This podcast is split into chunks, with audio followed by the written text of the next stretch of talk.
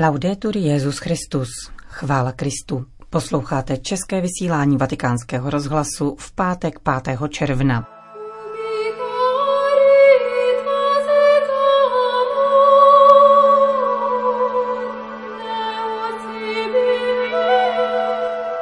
Před 60 lety vznikla ve Vatikánu první instituce zaměřená na ekumenický dialog. Dnes nese název Papežská rada pro jednotu křesťanů a v jejím čele stojí švýcarský kardinál Kurt Koch. V dnešním pořadu přinášíme jeho reflexy nad otázkami ekumenismu a rozhovor s otcem Jaromírem Zádrapou, který se v rámci zmíněné papežské rady věnuje dialogu s pravoslavnými církvemi. Od mikrofonu přeje příjemný poslech Johana Bronková.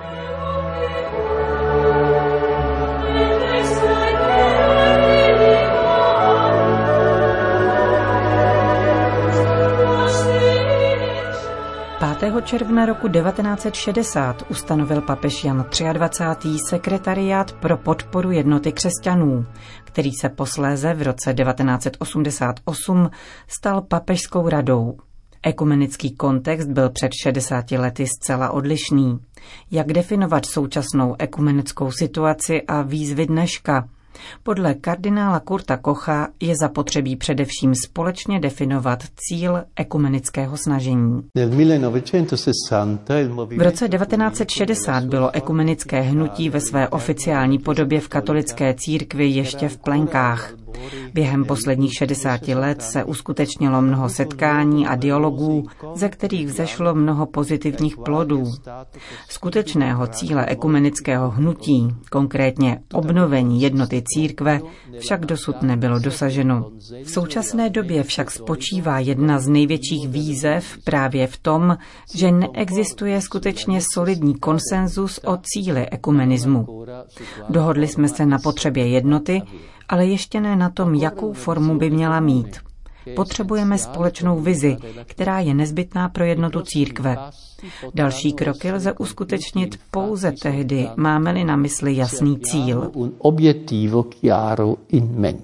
Veškeré ekumenické úsilí musí sloužit obnově jednoty mezi křesťany a čas od času je nezbytné provést revizi, Ujistit se, zda jdeme správným směrem, dodává švýcarský kardinál, který už deset let stojí v čele Papežské rady pro jednotu křesťanů a vyjmenovává tři oblasti dialogu mezi konfesemi.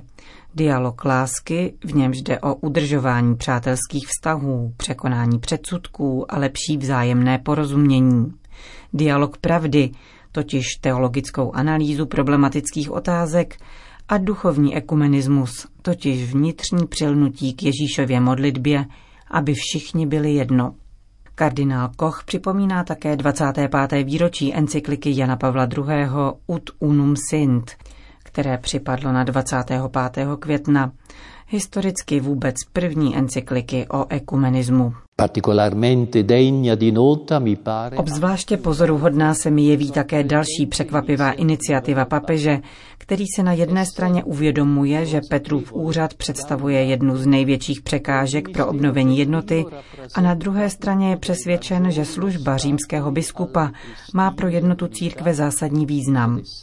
Papež Jan Pavel II. vyzval celé ekumenické společenství, aby se zapojilo do bratrského trpělivého dialogu o primátu římského biskupa s cílem nalézt formu uplatnění primátu který, aniž by se jakýmkoliv způsobem vzdal podstaty svého poslání, by se otevřel nové situaci, totiž, že tato služba může vykonávat službu lásky uznávanou jedněmi i druhými. Podle mého názoru je to velmi slibná iniciativa, kterou také při různých příležitostech přijali papež Benedikt XVI. a papež František. Předseda Papežské rady pro jednotu křesťanů upozorňuje také na dvě publikace připravené k letošnímu dvojitému výročí. Je to ekumenické vádemé kum pro biskupy, neboť, jak vysvětluje, pastorační úřad biskupa je široký a zahrnuje rovněž například pokřtěné nekatolíky. Příručka má biskupům pomoci k uvádění ekumenické odpovědnosti do praxe. Druhou iniciativou je časopis Akta Ekumenika, který bude informovat o ekumenickém úsilí a podporovat formaci v tomto směru.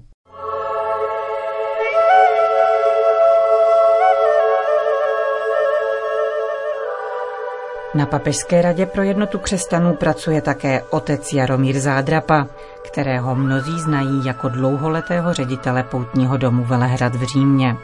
V rozhovoru s ním nahlédneme blíže nejen do práce tohoto úřadu. Otče Jaromíre, připomínáme si 60 let založení Papežské rady pro jednotu křesťanů. Jaké byly okolnosti jejího vzniku? V podstatě ona vznikla na základě přání papeže Jana 23., kdy se organizoval druhý vatikánský koncil a bylo potřeba svolat na koncil delegáty, také kteří byli tzv. pozorovatelé jiných eh, církví a tak k tomu vlastně papež zřídil tento sekretariát, ono se to dřív jmenovalo sekretariát pro podporu jednoty křesťanů. K čemu vlastně slouží papežská rada pro jednotu křesťanů? Jaký je její úkol v církvi? Kromě teologického dialogu, tak eh, rozvíjet přátelské vztahy s bratřími. To je na prvním místě, naštěvovat je, diskutovat s nimi a společně žít víru. Ta naše struktura je úplně jednoduchá, tak jako každé dikastero. Zajímavé je, že ta práce je rozdělena u nás na takové dva sektory. Ten první, to je takzvaná sekce východní, orientální, a tam tedy pracujeme tři a máme v podstatě na starost pravoslavné církve byzantské tradice a východní pravoslavné církve, tedy kopské, syrské, arménské, etiopské, malankarské a také syrská pravoslavná církev. Kolik tedy vlastně těch dialogů vedete tady za tu vaši východní sekci? Dost. Jenom já mám sám na starosti tedy dialog s moskevským patriarchátem. Další druhá na druhém místě je to rumunská pravoslavná církev, bulharská, srbská, no a také gruzínská. No a potom jsou vlastně ještě ty ostatní, autokefální, tedy pravoslavná církev českých a slovenských zemí. A Polsko také. Není toho málo, pro mě je to ale velká výzva a stále se učím něco nového. Vy jste strávil řadu let v Bulharsku. Abychom tedy byli konkrétnější, jaké jsou vztahy s pravoslavnými? Je možné nějak ze všeobecnit, kde jsou problémy? Všeho všudy musíme děkovat Bohu za to, že během těch 60 let se udělalo velmi, velmi moc. Někde je ten dialog více rozvinutý, někde méně, podle toho, kdo v teologických komisích je účastný a taky to závisí od situace, dané situace v té zemi, co momentálně prožívá a tak dále. Ale v těch hrubých líních se může říct, že dialog jako takový mezi námi, katolickou církví a pravoslavnými, je na dobré úrovni, velice dobré úrovni. Vlastně v loni papež František byl v Bulharsku, což byla druhá návštěva. Prvně tam byl Jan Pavel II. v 2002 roku. To si myslím, že, že je velice pěkné. Jaká jsou hlavní témata teologického dialogu s pravoslavnými v této chvíli? Tak teď nejvíce diskusí se vede o ekleziologii, Takovým prvním, první otázkou je papežský primát. To je úplně na prvním místě. Protože ty ostatní věci, kde se zdálo, že je problém, a to po století byl a velmi hluboký, tak to bylo filioque, ale víceméně na tom jsme se už dohodli a ten, ta největší překážka pro ně zůstává tedy papežský primát. Vidíte v této chvíli možnost nějaké konkrétní podané ruky směrem k východním církvím ze strany římské církve? Takový konkrétní krok vstřícný z naší strany by bylo sjednotit eh, datum Velikonoc podle juliánského kalendáře.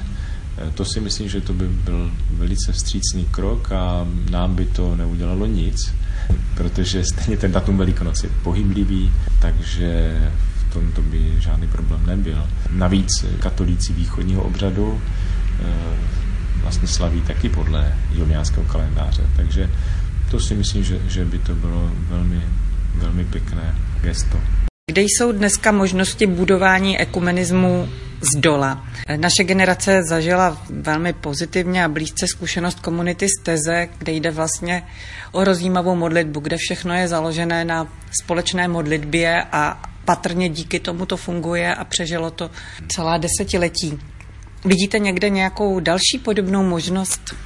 No jistě, to je velmi důležité a tak jste říkala, vychází to z té země, z té půdy, které dává vzrůst duch svatý a je to zkrátka život eh, z víry, život v duchu svatém a s ním, který nás eh, dává dohromady a tyto komunity, jak už jste vzpomněla, Teze, potom eh, Bóze, tady v Itálii nebo ve Francii Šemnev. Jsou komunity, kde spolu žijí, modlí se dohromady, jak tedy katolici, tak i pravoslavní a tedy i protestanté.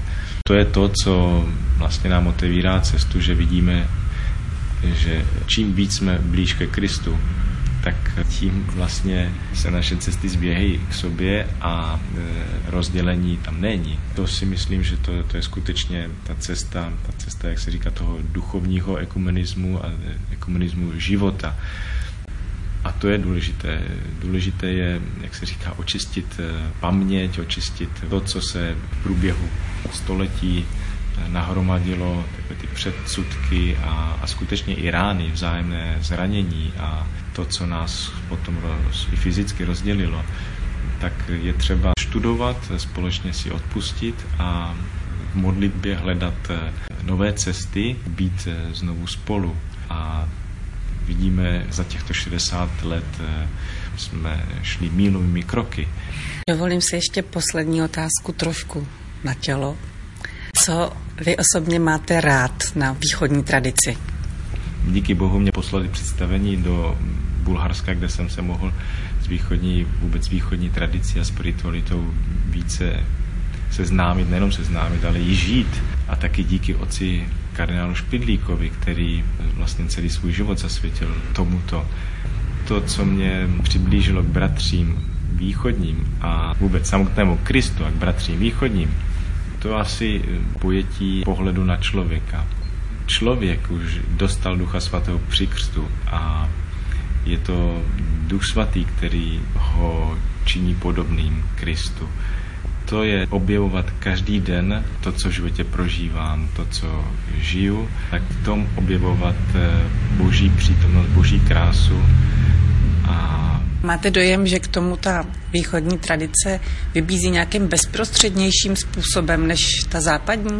A mně přijde, že teď na západě, jak se říká, si klademe nějaké cíle, že člověk musí být svatý a e, když chce být svatý, tak musí dosáhnout toho a toho, to na východě je ten, e, ten směr opačný. Objevit, že skutečně já už jsem svatý ve, ve své podstatě. Dát prostor Duchu Svatému, který v nás jako e, uskuteční a zpřítomní. Mně se líbí taky na východě liturgie, jako když přijdu z východu, tak eh, se musím ještě týden aklimatizovat při té našich liturgiích krátkých, 20-minutových, 30-minutových, bez zpěvu. A tak to, to vidím skutečně jako tady to veliké bohatství. Co je pro východní bratry vnosné, krásná liturgie a zpěvy, Vždycky si se vyprosím od šéfů sboru noty, když máme možnost, tak se snažíme taky infiltrovat do naší liturgie. Takže tady tyto prvky třeba i v naší komunitě jsou, že i naše komunita mm, se snaží žít těmi, těmi dvěmi plícemi.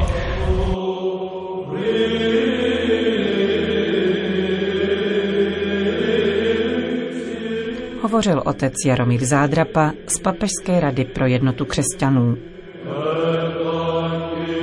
Končíme české vysílání vatikánského rozhlasu. Chvála Kristu. Laudetur Jezus Christus.